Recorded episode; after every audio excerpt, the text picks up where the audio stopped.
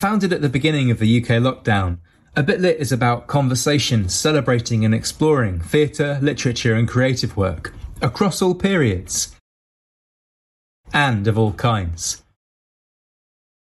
We've talked to professional wrestlers and about Ghostbusters and medieval sex positivity. We've looked at the histories of race, gender, and sexuality. We followed migrating coconuts and the history of wine and cheese.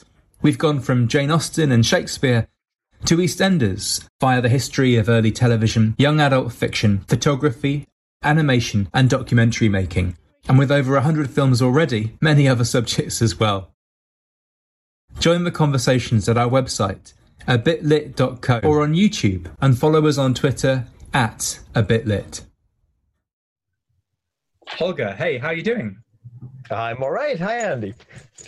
Thank you very much for joining us. We're starting our films by asking contributors just to introduce themselves and give us an overview of their work. So, would you mind doing that, please? Sure. Um, my name is Holger Syme. I'm uh, uh, I teach at the University of Toronto, um, and I'm a theater historian. Um, I work on both the and, and I'm mainly a Shakespearean, um, which is a, an awfully narrow uh, focus to have.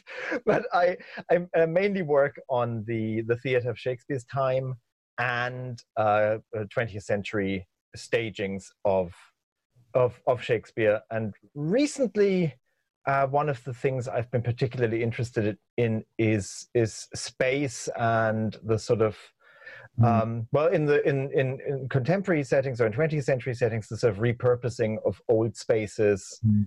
and old texts to create new theatrical art um, and in in Shakespeare's own time I'm I'm really interested interested in the way that um, especially archaeological finds have really forced us to rethink um, what we thought we knew about um, the spaces that Shakespeare's um, actors used and the way that the, the, the spaces those plays were written for. Um, and so, yep, that's what I've been. that's that's what I do. Great, and that's a nice cue for what I think the film was going to focus on today, which is thinking about responding to very recent archaeological discoveries. Before we do that, though, I'm not going to let you get away with describing yourself as awfully narrow. Um, both for the benefit of our listeners, but also for the benefit of you. Um, whenever fellow scholars talk about your work, they always express astonishment at the dynamic quality um, with which you with which you unite these. You know, um, sc- scholars do tend to focus on theatre history, uh, plays as literary things, um, historical and contemporary. I'm not saying everyone only looks at one of those things, but you are pretty extraordinary, I think, in the way you're, you're able to move between those those worlds. And your description of 20th century and, late, and 21st century repurposing of old spaces and texts to make new art. That's also a really good definition, I think, of how an early modern person might talk about their work. Um, yeah, I think that's true. I think that's true.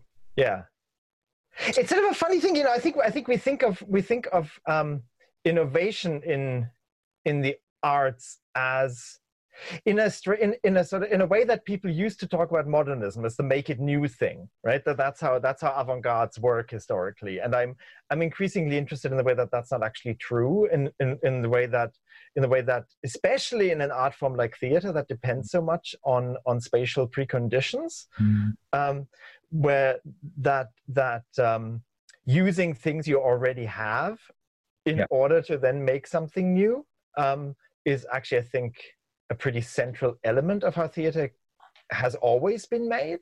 Yeah. Um, and I think, yeah, I think I think that's just as true in in like sort of the high high modernist avant-garde, which is one of my current focuses. Like I spend a lot of my time thinking about 1920s Berlin, mm-hmm. um, and um, and and and and how how theater also worked in Shakespeare's time. And yeah. I think this is something we'll, we'll come back to with with um, the way that theaters were built and so on, and the way mm. they sort of strangely change and don't change.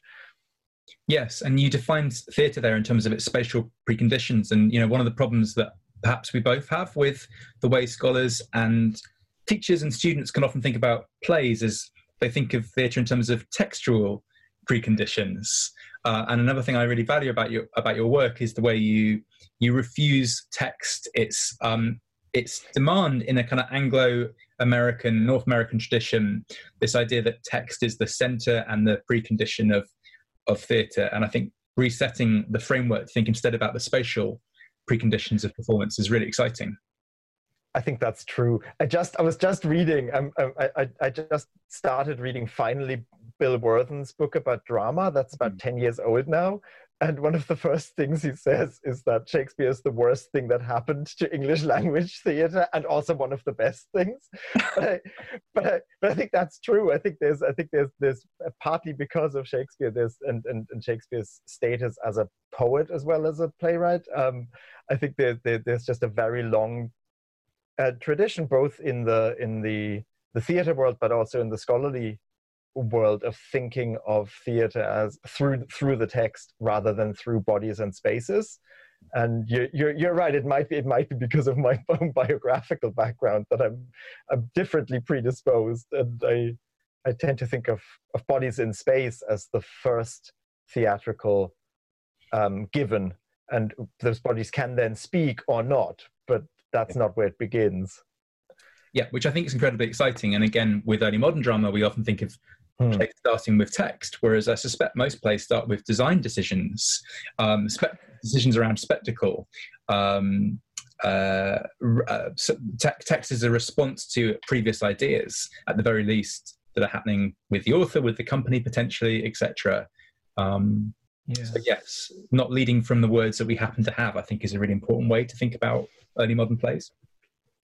Yeah, I think that's right. I think that's right. I mean, it's partly partly uh, just for commercial reasons. If you think about it, when a company has a stock of costumes, they have a space. Probably at least by the time Shakespeare arrives in London, um, mm. they have they have a certain number of bodies that they will want to utilize as effective as, as efficiently as possible, mm. um, um, and they might already have some texts yeah. that, that, that they're no longer performing, or uh, or maybe a library of of of, of texts that that I'm sort of thinking of what Lucy um, Munro has written about this a bit, like the idea that there might be a, a, a, company library that that playwrights can draw on. But they all these so those are the givens, and then um, I think that already constrains uh, and enables particular kinds of writing. But but the writing doesn't come. Yeah, I don't think the writing comes first. I don't think the writing is, is sort of on.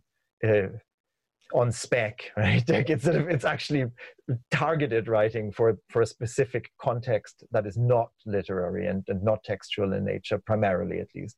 Thank you. That's exciting. Um, and so, talking of the spatial preconditions of theatre, one of the big things that has changed in the last couple of weeks is that we have discovered I, I, want to say that we've discovered a red lion, as if it's just an animal that we found under the ground to be red. Um, but uh, yeah, t- a couple of weeks ago, it was announced um, that the Red Lion Playhouse uh, may have been found. Can I invite you to tell us a little bit about both what the Red Lion is or was, and it, the significance of that discovery? Yeah, so the Red Lion is the first, it's not actually the first playing space we know about. The earlier um, spaces that were constructed um, or changed for the purpose of play acting. But the Red Lion is sort of the first, the, is, is the first thing that scholars have regularly described as the first playhouse um, or the first playing space the first purpose-built playing space, and I know this is a phrase that you yourself um, have, have, have gone to battle with. but the uh, something like that. It's it's some kind of structure um, that was built for the per- with the intent of staging performances there. Yeah. Um, in 1567, um, a bankrolled by John Brayne, who um, becomes uh, James Burbage's um, brother-in-law and, and, and therefore one of the sort of founding figures of, of, of the English uh, commercial theater world. We can talk a bit more about that in a minute. But the so Brayne Brayne uh, we know that Brayne had this thing constructed. Um, we know from two lawsuits, basically, which is all the documents we have about this uh, place, that uh, it had something described as a stage, uh, which was very large, um, and and some kind of scaffolds um, to sit on. Scaffolds or galleries is what the documents call them. Uh, and there were some problems with the carpent the two carpenters who constructed both of those things and because of those problems we know that they existed. We also know that the stage has a, had a very strange thing that's described i think as a turret that is quite quite tall and has something weird on top that like a little room on top and then i think they some sort of brace um, and no one knows what this is. Um, so now, now, that's basically it was in it was uh, to the east of the city of london um, we didn't know exactly where but somewhere around uh, contemporary whitechapel i think uh, so that's all we knew um, and and and we knew that a play about Samson was supposed to be staged there. Which now, is, which is my favourite fact because that must be a play about a building falling down, right? I love, I love, I love that idea. probably, yeah, probably. Um, so now the narrative had always been that a this thing was this thing was built and it was mainly there, it was probably there for only a brief time and then Brayne lost interest. And i actually don't know why we've always thought that because there's no documentation about this. Yeah. um, now what has been dug up and actually not they've re- announced this now but i gather they actually found it last year which is sort of like that. Uh, uh, clearly, like the gossip circles in archaeology and theater history aren't working at the moment. Because like, I would have thought this was was going to be big news the moment they found it. There are such strict confidentiality agreements with clients around archaeology that these things ah. these things are much more watertight than our world, Holger. I... because there are millions of pounds, multi millions of pounds involved. Oh, because it would delay potential buildings and and, and, change marketing strategies and things like that probably right? I don't actually know why because not not all clients are like this but uh, yeah. uh, I, they, they often can be. Interesting. Yeah. Anyway so the, um, cut. No I think, I think that's interesting. We love the gossip. All right, all right. Um, so the now now it, what was announced a few weeks ago was that um, during an archaeological dig for the build preceding the building of a new high rise. Um, the uh, some sort of foundation uh, was discovered that matches the dimensions that we know the Red Lion stage had pretty exactly. Um, and it's it's I think 30 by actually let me, let me let me double check this so I get the details right. It's yeah it's it's it's about um 12 by 9 meters, which is very very large. It's the largest stage in the entire period that we know of. Yeah. Um, so that, those foundations were found and and that's more exciting actually to my mind than that uh, surrounding the foundations of that stage um, they found post holes um, which um, indicate that some kind of gallery structure existed mm. that was about 30 meters um, long and 15 meters wide um, which means two things uh, it's a this is actually a fairly a fairly large space um, it sounds quite permanent. Um, if, if uh, and and it's a, a rectangular space. Yeah. Um, none of those things we knew before. We didn't know that that stage had foundations at all. They're not mentioned, as far as I know, in the lawsuits. It, what's unusual is that the foundations aren't brick. Like for all the other um, playhouses um, that that have been unearthed, uh, the foundations were made of brick. In this case, it's a timber foundation. Mm. Uh, and I don't know what that means. I, I, I, don't know if that's because of the soil in that area, that that was enough. I don't know if might, maybe, maybe the intention was to have this as a relatively temporary structure, but then it turned out to work and stood there for much, much longer. Um, the fact that all those things survive suggests to me that this structure stood there for quite a long time mm. um, and presumably served some kind of purpose similar to um, the purpose it was built for. We don't know if it, if it continued to function as a performance space or yeah. uh, if it if it became something like an animal baiting area or or whatever. But it but it clearly it, it retained its shape for a fairly long time. Um, and that's I mean that's the first thing that I find fascinating about this that it's um, uh, that it uh, that that it might suggest that Brayne, the the the the bankroller, in fact didn't lose interest, but kept this thing running, um, uh, which means that nine years later, when he and James Burbage together built the theater, well, Brayne, this might actually be Brayne's second venture, and the uh, the Red Lion might still be going at that point. Like we have no idea whether that's the case or not. Yeah. Um, we just know nothing about it. Um, so that's that. That to me is is is, is that that's a paradigm shifting mm. um, consideration. Um, the other thing that's really fascinating to me, and this we'll, we'll need to talk about the curtain to enlarge this point a bit more, but is that the the the outline of of the red lion as it ha- seems to have been discovered is well it's elongated right? It's it's twice as long as it is wide. Mm. and it seems if i understand what i've learned on twitter from the archaeologists who dug it up if i understand that evidence correctly the the gallery that is facing the stage is deeper than the galleries on the side. This is you're not just describing the red lion right?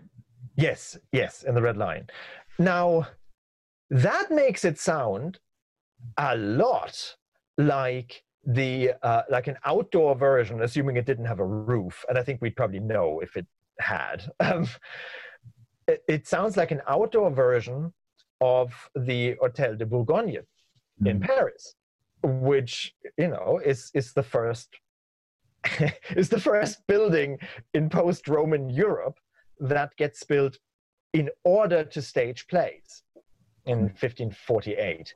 Um, which I mean, it had, a, it had a roof. It was modeled on tennis courts, but it had a very similar structure to, to what the Red Lion seems to look like, namely a fairly large stage, gal- na- na- relatively narrow galleries on the side. Hey, let me let me pause for a second. And Don't you worry. We, we're happy to have other contributors. yeah. We can still hear you. It's all right. all right. I think he's calmed down. Okay, so the Hotel de Bourgogne. Um, relatively narrow galleries on the side.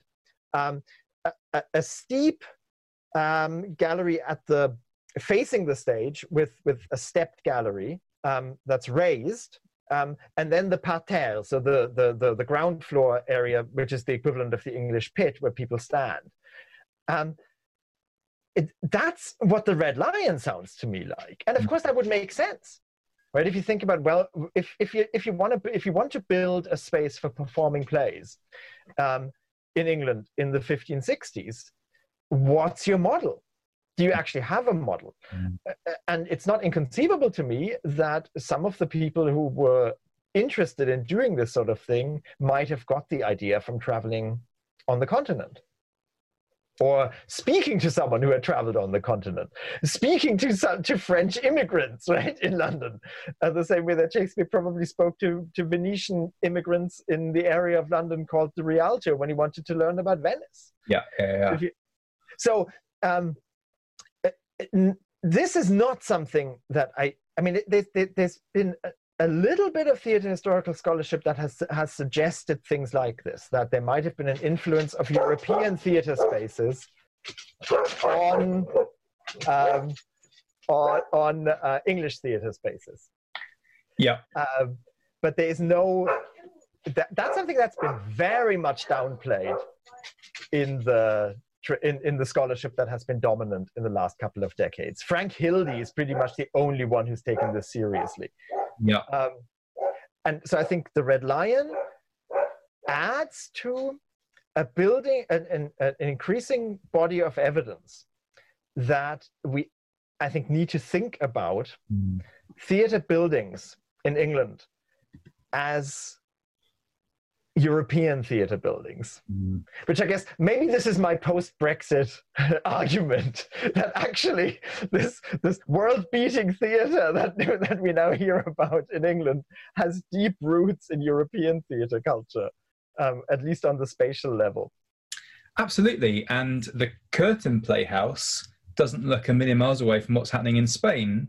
Um, it also in the 1570s. Um, and I, yes. sh- I share your anti Brexit spirit, but I also wonder if there may be two way dialogue going on. Um, I mean, I'm particularly struck by the kind of Anglo Spanish dialogue happening during um, Mary I's reign, um, when England and Spain are effectively part, potentially part of this um, of this, the same empire, certainly part of huge, hugely kind of renewed um, dialogue. Um, and it also raises questions about where playhouses sit in a kind of merchandising community um, because you've got people swapping stuff. You referred to the red lion as a thing earlier, and merchants are swapping stuff. And in you know, as your French and your English merchants exchange stuff, they may well also be asking about how to monetize things. Um, one one of which is is potentially a, a playhouse. So there's all kinds of kind of cross European dialogue that could be in play here. Yeah, yeah, I think that's fascinating. I think that's I think that's right. I think that's a, I think that's sort of a nice broadening of the of the theatrical context into a larger cultural and economic sphere.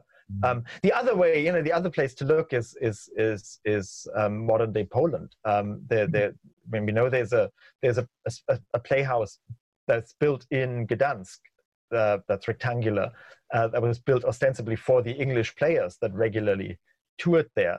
Um, and presumably the reason it looks the way it does is because that's what the English players wanted.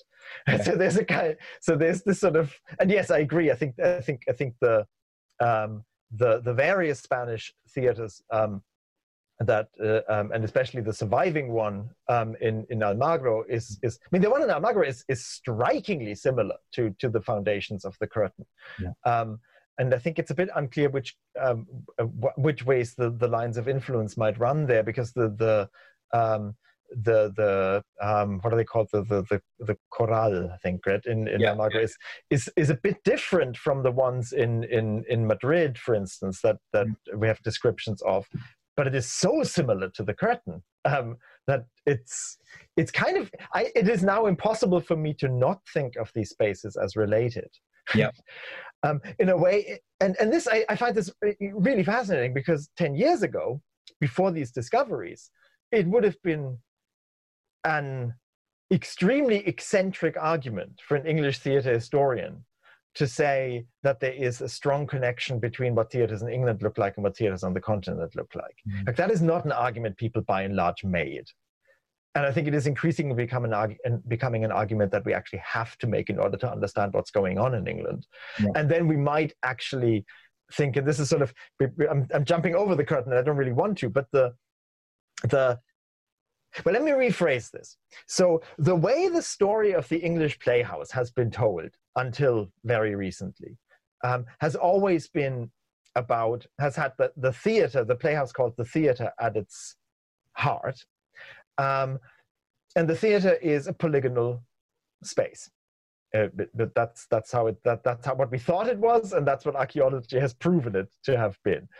Um, that space then in subsequent his, in theater history has become normative as the standard model of what an english playhouse looks like yep. and everything else um, has been described as some form of aberration or compromise or strangeness um, i think it is increasingly clear that the theater is the strangeness and that with the exception of maybe a 10 year period it remained a strangeness Mm. I can talk a bit more about that in a sec.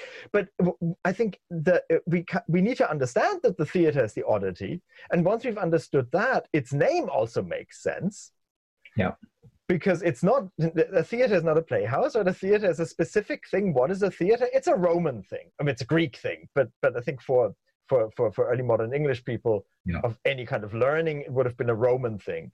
Well, and that's probably what it kind of looked like to the lay eye, and that it had it was sort of round, and, and it was a bit like a it was, it was a bit like an amphitheater, like a like a like a Roman theater, like the mm-hmm. Colosseum or a space like that. Um, a space not built primarily for the performance of plays, but who knew that?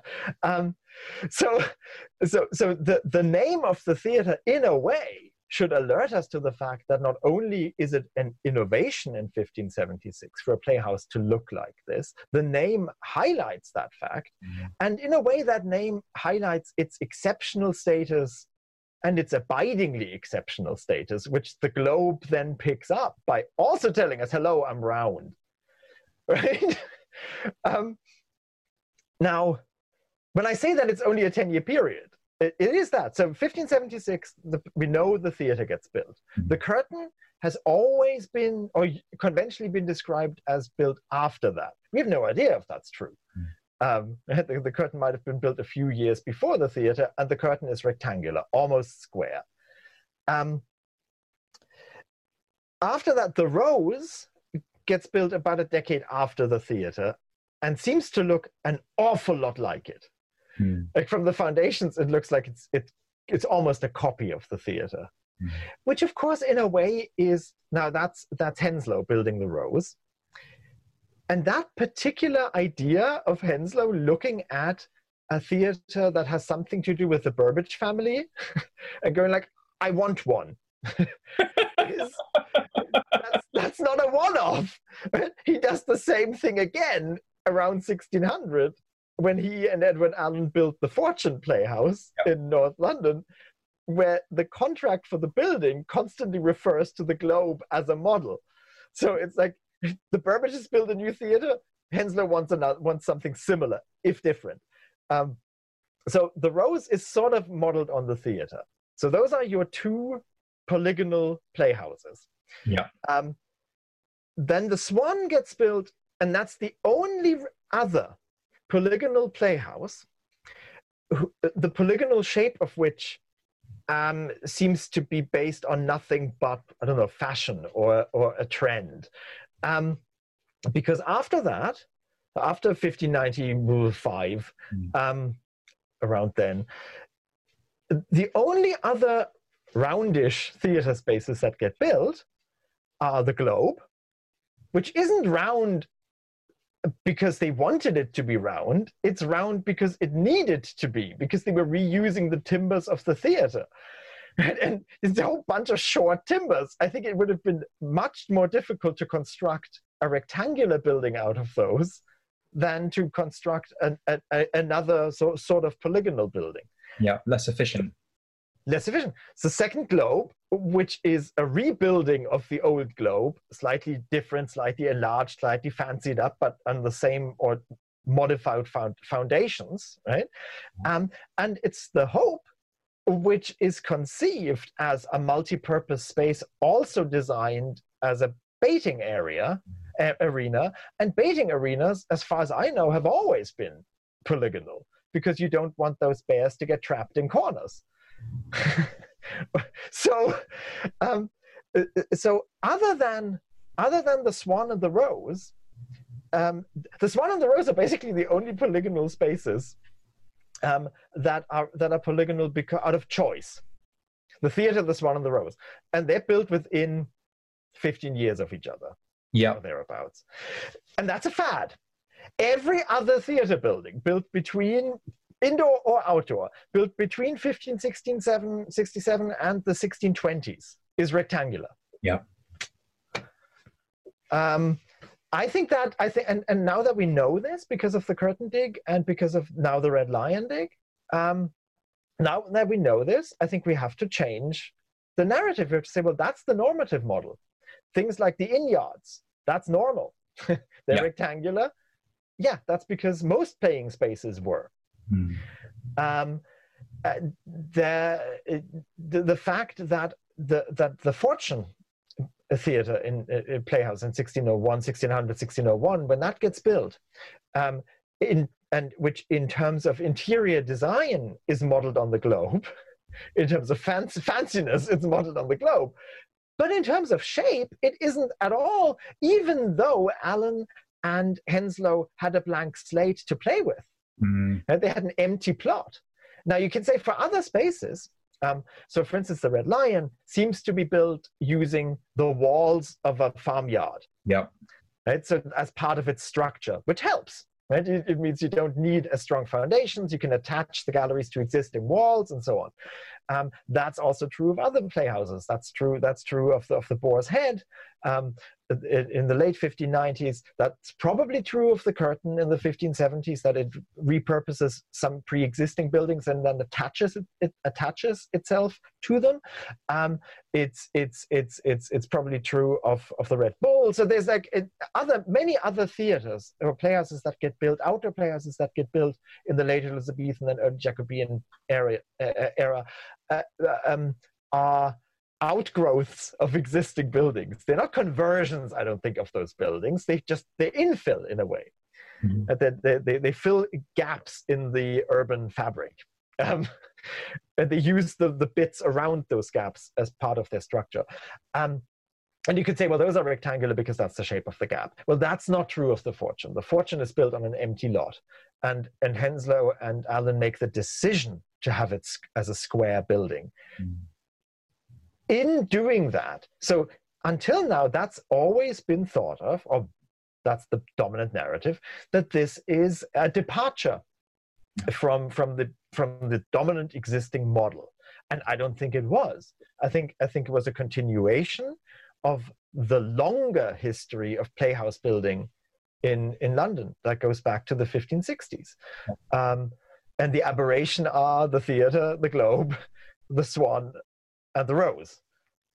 Precisely the theatres which have come to serve as archetypes for how we now think of Elizabethan playing, even to the point where we now reconstruct spaces yes. on that model. Uh, yeah. So it's built very firmly into our into our contemporary dramaturgical reimaginings of Elizabethan and Jacobean playing. Yeah, and there's an added so the reconstruction element of this makes things even trickier um, not only and i've been thinking you know if, if, you look at the sort of the sort of illustrations we had of elizabethan and jacobean playhouses before the globe before shakespeare's globe was built mm. um, they imagined very different spaces like we had these and, and we had sort of competing narratives that were all equally hypothetical we had this the, you know if you, look at look at look at the various models that were built in the like 1950s and 40s with those sort of um, uh, uh, um, stages that were that that tapered towards the front and weren't rectangular um, with uh, tiring houses that were angled and not a flat surface, um, with tiring houses that exta- extended over two stories, um, and that's, I think, partly reflects what the Fortune contract tells us about the glazing. that the, the tiring house has glazing. So that sounds like it has windows that presumably open over the stage. Mm-hmm. Um, and, and so on. So the, if you look at those older drawings, those sort of older reconstruction efforts, they're much more imaginative than what we get now. Mm. Um, and they, they're more speculative. What we now have is Shakespeare's Globe, and because it exists as a real space, I think it has limited imagination. Um, and I and I I, I don't want to I don't, I don't want to dismiss I really don't want to dismiss the, the, the, the Globe as a theater. I love it as a theater, but as a theater historical project, I think it's a real problem. Um, and one of the problems with it is that it has that enormous stage that juts out into the yard. And this is sort of where the, the rectangularity thing has a real payoff for theater and for thinking about performance.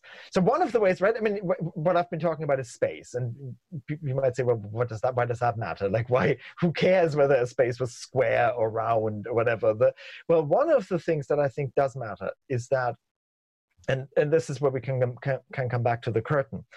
Um, yeah. In the curtain, we have the foundation, the full foundations of the stage. And it is three times as wide as it is deep. Um, it is very, it's very wide, 14 meters, and, a, and less than five meters deep. There's very little space on the side of that stage. The tiring house seems, there seem to have been two tiring houses, i.e. the space where actors uh, go when they go off stage, where they where they get changed, where they where they hang out. The green room, uh, uh, the green rooms and the dressing rooms seem to have been on either side of the stage and underneath the stage, possibly, because um, there's very little space behind it. Yeah. Uh, so, in the curtain, I would wager that the stage, the, the space behind the stage, where there probably was a balcony, wasn't used for, for, for audiences at all um, mm. because you need to put your musicians and your and your your your Juliets somewhere. Um, so you need that balcony, and it's so narrow that you can't also put people there. So then you might have had a few high-paying customers in one or two galleries on the side of the stage, but there isn't much more room than that. Which is to say, the vast majority of your audience is in front of the stage. Which which means this is not a thrust stage configuration at all. Yeah. Um, and I would argue the same is true in the Rose. Mm if you look at the Rose outline, and I've done this experiment with students, I've a rehearsal hall, thankfully, happens to be as wide and a little wider than the curtain stage. So I've taped out the Rose stage, the original Rose stage, in our rehearsal hall. You can fit about four people, or maybe five people, in the corners in the yard the, that the stage extends wow. into. It's not a thrust stage Mm. It's a frontal configuration with a few people in the galleries on the side. Because again, you need to have a tiring house somewhere. You need to have a balcony somewhere because so many of the plays that we that survive require a balcony. Um, so the stage, the space immediately behind the stage, I don't know if there were any people there in any theater, but maybe, but at best a few. So the vast majority of the audience in those spaces, and this must also have been true of the theater, because the, if, the, if the rose is closely modeled on the theater, then the theater stage was similar to the rose stage, which yeah. means it also wasn't a thrust stage. Mm. And so we're sort of running out of theater spaces that actually had a deep thrust. And we do not know, and this is where my argument about Shakespeare's Globe comes in. We do not know what the Globe stage was like. We have no idea. Yeah. Um, the, the stage in Shakespeare's Globe is modeled on the Fortune stage, um, which is for a square building, which is a very different configuration from a round building. Mm. So, uh, uh, so the, the, the sort of, and that I think really should change the way we think about the relationship between the audience and the players.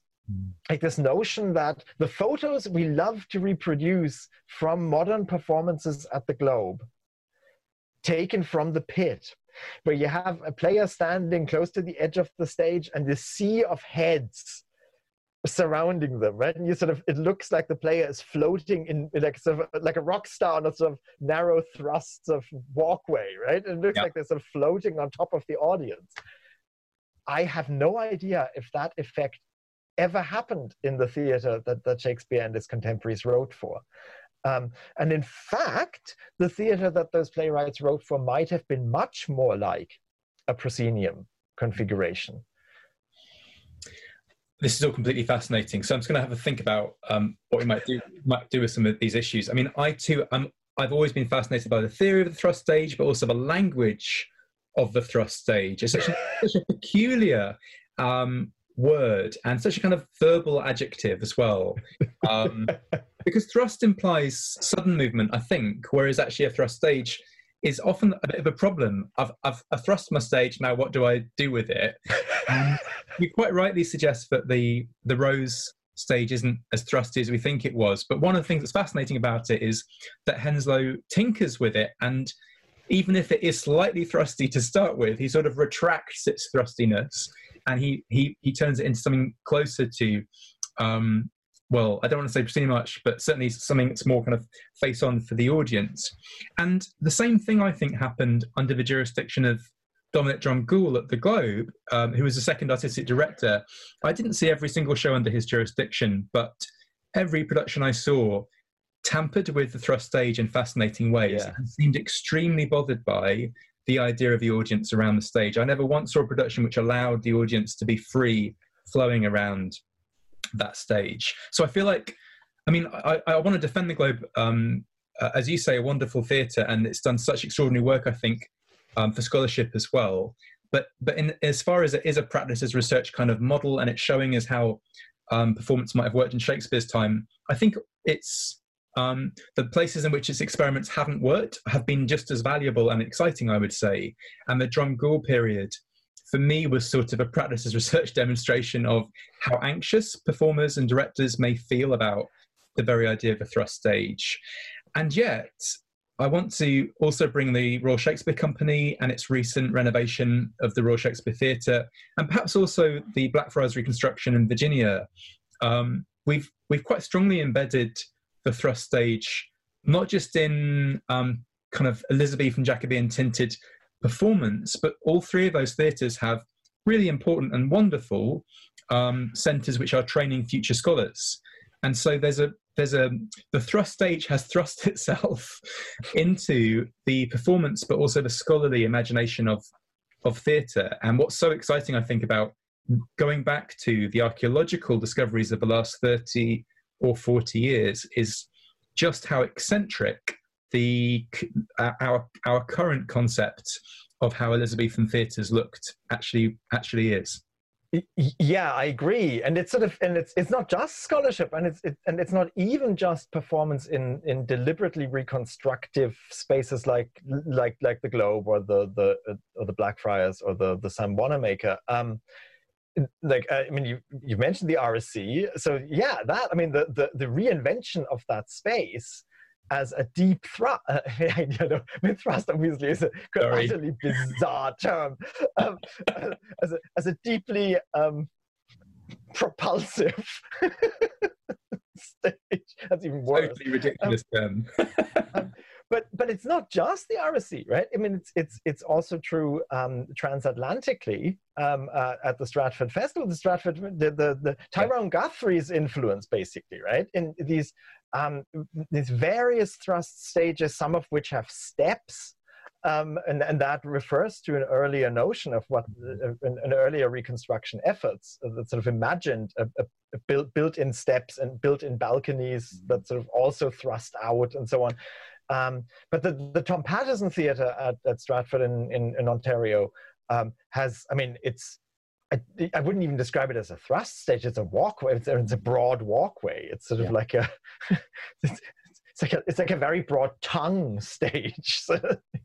So, that is sort of what it looks like. It's it's partly because it was built in an old ice hockey rink. Yeah. So the, um, but the like that idea that that Shakespeare the, the spaces in which Shakespeare's plays come to the kind of life they were intended to have are spaces where the actors are surrounded by the audience on three sides and possibly four sides. Um, I think that's a really that's just not an idea that the archaeological evidence bears out. Like mm. there's in, in that there's basically i don't think there's any evidence that shakespeare wrote for that kind of stage configuration until 1599 if we mean, since we don't know anything about the globe we're then sort of free to speculate and can say okay well maybe maybe the stage that the that the fortune contract describes which is very large was actually the stage that they had in the globe and shakespeare's globe is correct in that. Fine if that's true, then plays starting with about Julius Caesar are written for a stage like that. And then maybe maybe one thing to we can now do is look look back over um, the the the Elizabethan and Jacobean canon and the Shakespearean canon in particular, and say, okay, well, see, is can we see can we see a break in the dramaturgy that occurs when the globe opens? Mm. Um, I guess it's a bit similar to what, what like Bernard, people like Bernard Beckerman back in the day um, did and we, maybe we can revisit that work and rethink okay so what's the now that we have the evidence of what the spaces that shakespeare began writing for were probably like mm. and how the globe might have been different um, and how the blackfriars might have been more like those old spaces than the globe yep. Um, yep. then are there differences and i don't know the answer to that because uh, that work hasn't really been done yet um, or maybe not. And if there isn't a difference, does that suggest that we're wrong about the globe stage?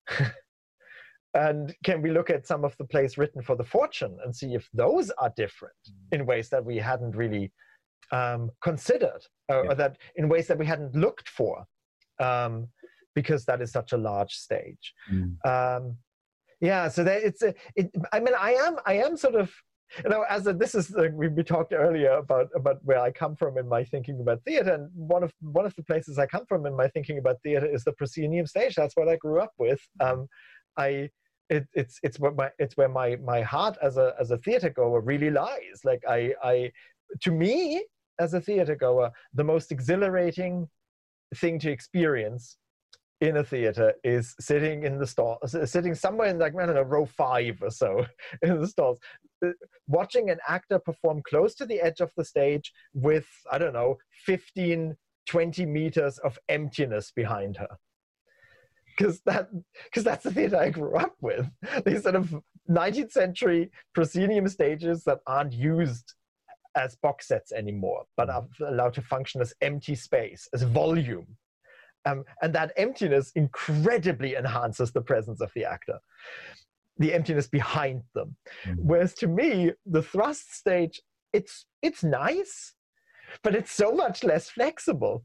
Mm-hmm. Um, and it and and it it um, so if we if and, and so I am I've, I've I've I've long struggled with the idea that this particular configuration is somehow the ideal that modern theater and especially modern stagings of of, of, of um, early modern English plays should strive for in order to connect to some kind of theatrical essence. Yeah. Um, so I'm very satisfied that the archaeological evidence suggests that the experience of standing facing an actor like this, like face to face, Mm. um, it might actually be more normative in Shakespeare's own time than the experience of an audience surrounding an actor. Um, the other thing that I think is really exciting about this is, again, theater historically speaking, what it allows us to, how it allows us to rethink the handful of illustrations of performances or something that looks like performance. Um, uh, uh, how it allows us to rethink those. So, say the Peacham drawing, which is right, like that, that illustration that seems to seems to be from Titus Andronicus, Yeah. um, and also something like the the late printed frontispieces of the uh, for the Spanish tragedy, say, um, where the the spatial logic that those images repre- uh, create is uh, one of width, not of depth. Um, Yeah. and, and- and- right. I mean, in, in Spanish tragedy, there seems to be a sequence of events staged from left to right. Um, uh, in in, in uh, from right to left, I think, and and in, similarly in the Peacham drawing, all the actors are more or less on a line or sort of in a sh- in a, sh- in a shallow arc like this. Um, uh, uh, well, that's a staging that makes no sense in a in a in a in, on a stage that is in the middle of the audience. It makes perfect sense at the curtain, and I can tell you this because I've restaged the Peacham drawing with with second year acting students on that taped out um, curtain stage, and it works perfectly Wow. Um, it works perfectly. And if you like, look at the entrances and exits that happen in that scene in Titus Andronicus, um, with Titus's sons leaving and who's left on stage, and the kinds of emptinesses that it creates, um, when suddenly Titus is basically alone with a bunch of Goths.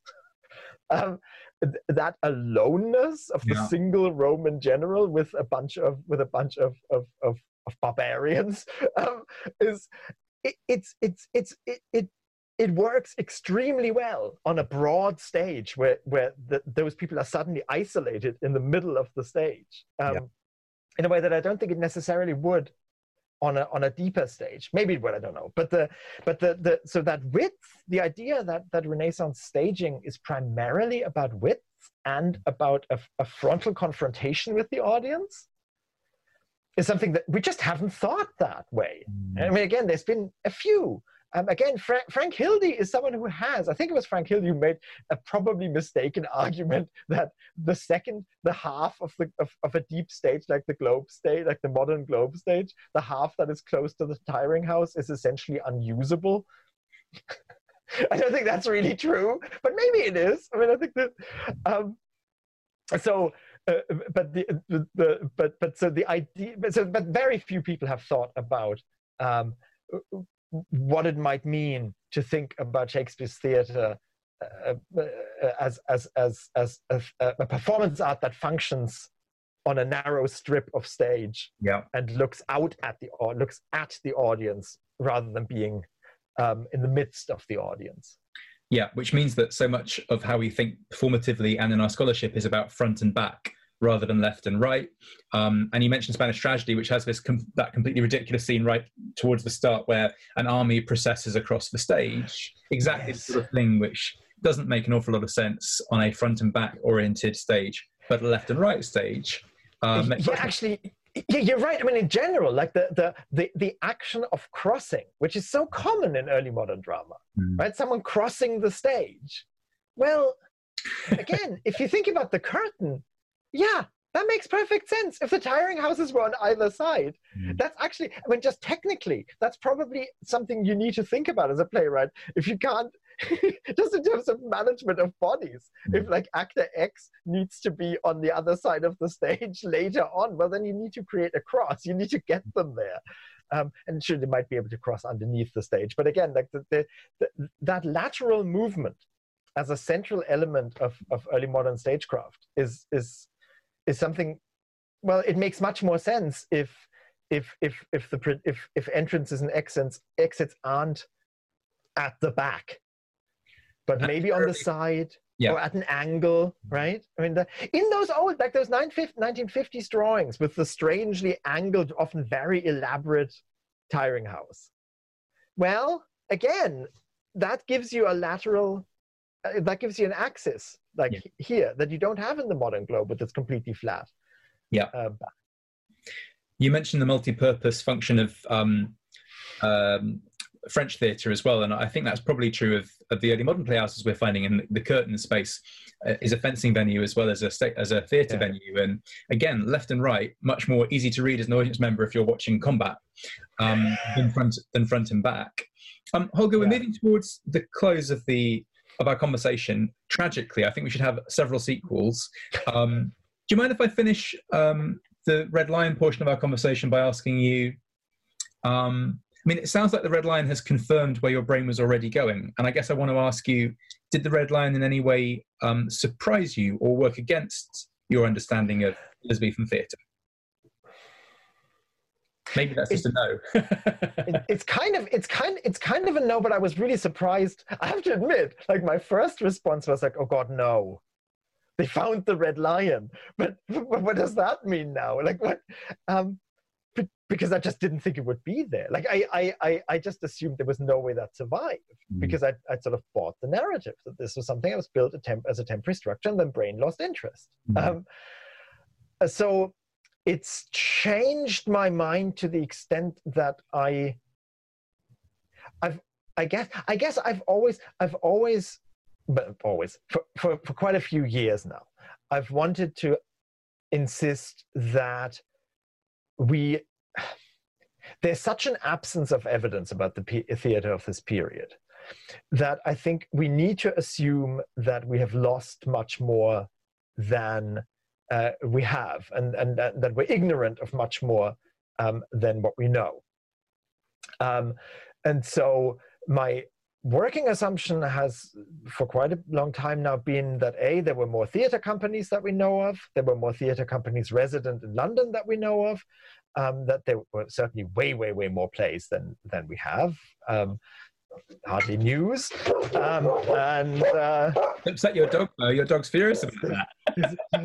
the, the male the, the, the male person just knocked on the door that cannot, Oh. that cannot that cannot that must not stand um, so um, and finally yeah so that that that the i think we have to assume that if we know that a theater existed we have to assume that it was used uh, and and and and that and that it was probably used to a fairly large extent for the performance of plays or similarly large scale performances rather than for clowns and, and fencing competitions and so on because very furious little dog I feel like I'm watching live animal baiting. that's right. It is. I, I'm the bear, um, or maybe the bull. I don't know. The, but the, so the the um, the okay. So we we if since theaters kept getting built, we must assume that the existing theaters were being used for performance, because if they weren't, then why build more theaters? Hmm. Right? A multi-purpose is. I'm, I'm, I'm, I, I completely agree that n- not a single playhouse in London would have been used exclusively for the performance of plays, um, including the Globe. Mm. Right? Once the Blackfriars is open, and if it is true that Shakespeare's company performed in the Blackfriars, say all winter long or half the year, maybe all year, I have no idea. No one knows. Um, what happens to the Globe? The Globe is not owned by the King's Men. Uh, the Globe is owned by a consortium of people, including the King's Men. Mm. There's absolutely no way that that consortium of people keeps paying a lease um, in order to leave the building stand empty. Of course, things were happening at the Globe. There's just no way they weren't. And what were those things? I don't know. Probably other, maybe other theatrical performances, probably things like fencing and so on. Okay, so you have all these spaces that now, but you can do fencing, you can do clowning, you can do juggling in different venues. You don't need a playhouse with a tiring house and all the other sort of mm-hmm. features, a large stage, like all the stuff that you that you need or that you want in a playhouse once mm-hmm. once playhouses built from scratch start existing. So the fact that theaters or things like playhouses keep getting built must mean that there's theatrical activity in all the others already because they're full. Otherwise, you could just reuse the old spaces. Mm. So now all that means, to my mind, is just that there's way, way, way more play acting happening in London than we have documented evidence for. There's just no other way. Mm. Um, and that means that probably you have companies, even in Jacobean London, that don't have royal patronage of any kind. Um, some of which are probably documented not at all. Some of which we know, probably know from the Reed records as what we think of as regional companies, but they probably came to London too. Mm. Um, right? So there's, I think there's just, so that's my, and I think the, the thing that shifts with the discovery of the Red Lion is that I now think, well, this probably started much earlier than we thought. Um, and that when the decision was made to build the theater in 1576, that wasn't um, a hail mary, but it was a, it was a sound business decision based on the fact that other spaces, including the inns and maybe including the curtain and maybe including the Red Lion, were doing good business and were full of paying customers, and therefore it made sense to invest the fairly substantial amount of money that it cost to build the theater. Um, uh, which required loans, right? So you don't do that unless you're either crazy, which you know who knows, maybe James Burbage was, um, or or you have a good reason to do it, which must which must be that there is an existing yeah. business model for this. Yeah, right? the theater, the theater as a response to an existing theater scene rather than something initiating and beginning. Yes. Yeah. Yes. I think that must be the case. Yeah. And, and the Red Lion is part, the Red Lion allows us to backdate that story or start yeah. that story earlier than I, and I must admit, I've been reluctant to do that. I, I, I, I myself, I used, to, I, until a few weeks ago, I was, I was quite wedded to the idea that um, early modern theater as we know it as this thing that generates a huge demand for new plays mm-hmm. um, uh, uh, as, as, as, as a um, a, a, as, as an activity that generates a, a newly invigorated literary genre, that that is something that doesn't happen until the 1570s. And I think that might actually be wrong. I think it might just take a while for, for um, the market in, in play, for, for, for the idea that plays are things you might also want to read uh, to catch on. And I think it then might mean that we have to think about it takes longer. Then it, it means it takes longer for people to figure out that plays are things that you might want to read than we used to think. We used to think that took about 20 years, and maybe it actually took 30 or 40 years. Yeah. Uh, yeah, so you're referring there to printed plays, but it's sort of true of the evidence yeah. more generally, isn't it? It takes a while for the evidence to catch up with what's happening. Um, and I think my bias might be the other way around in that I'd be quite happy to think about the Playhouse movement as a mid Tudor, early Elizabethan, or even pre Elizabethan um, concept. But Holger, you are, you're leading us nicely to my final question because you're, you're making us think about plays as things in print that you might read. So, um, as you know, we end these films by asking what the word literature means to you. Feel free to tell me instead what literature means to people reading a play in the 1580s. But um, yeah, where does that word sit in, in your vocabulary? I wouldn't presume to speak for 400 year old people. Um, We've been doing that for nearly an hour. I know, but not quite like, you know, not about their feelings. Like that's a, that's too personal. I, um, um, I think literature. Someone else. I'm going to quote, and I forget who. I'm going to quote a previous a previous interviewee uh, okay. uh, who was who was quoting um, my my my former supervisor March Garber and saying that literature is literature is a is a is a good term to think with, and I agree with that. I think I think literature is something. I think thinking of drama as literature is an angle, um, and I think it's. Uh, it, it, it's a it's an angle that is complementary to the theatrical perspective. Mm. Um, I think it is in some ways richer than the theatrical perspective. I think of literature as um, as a mood, I guess.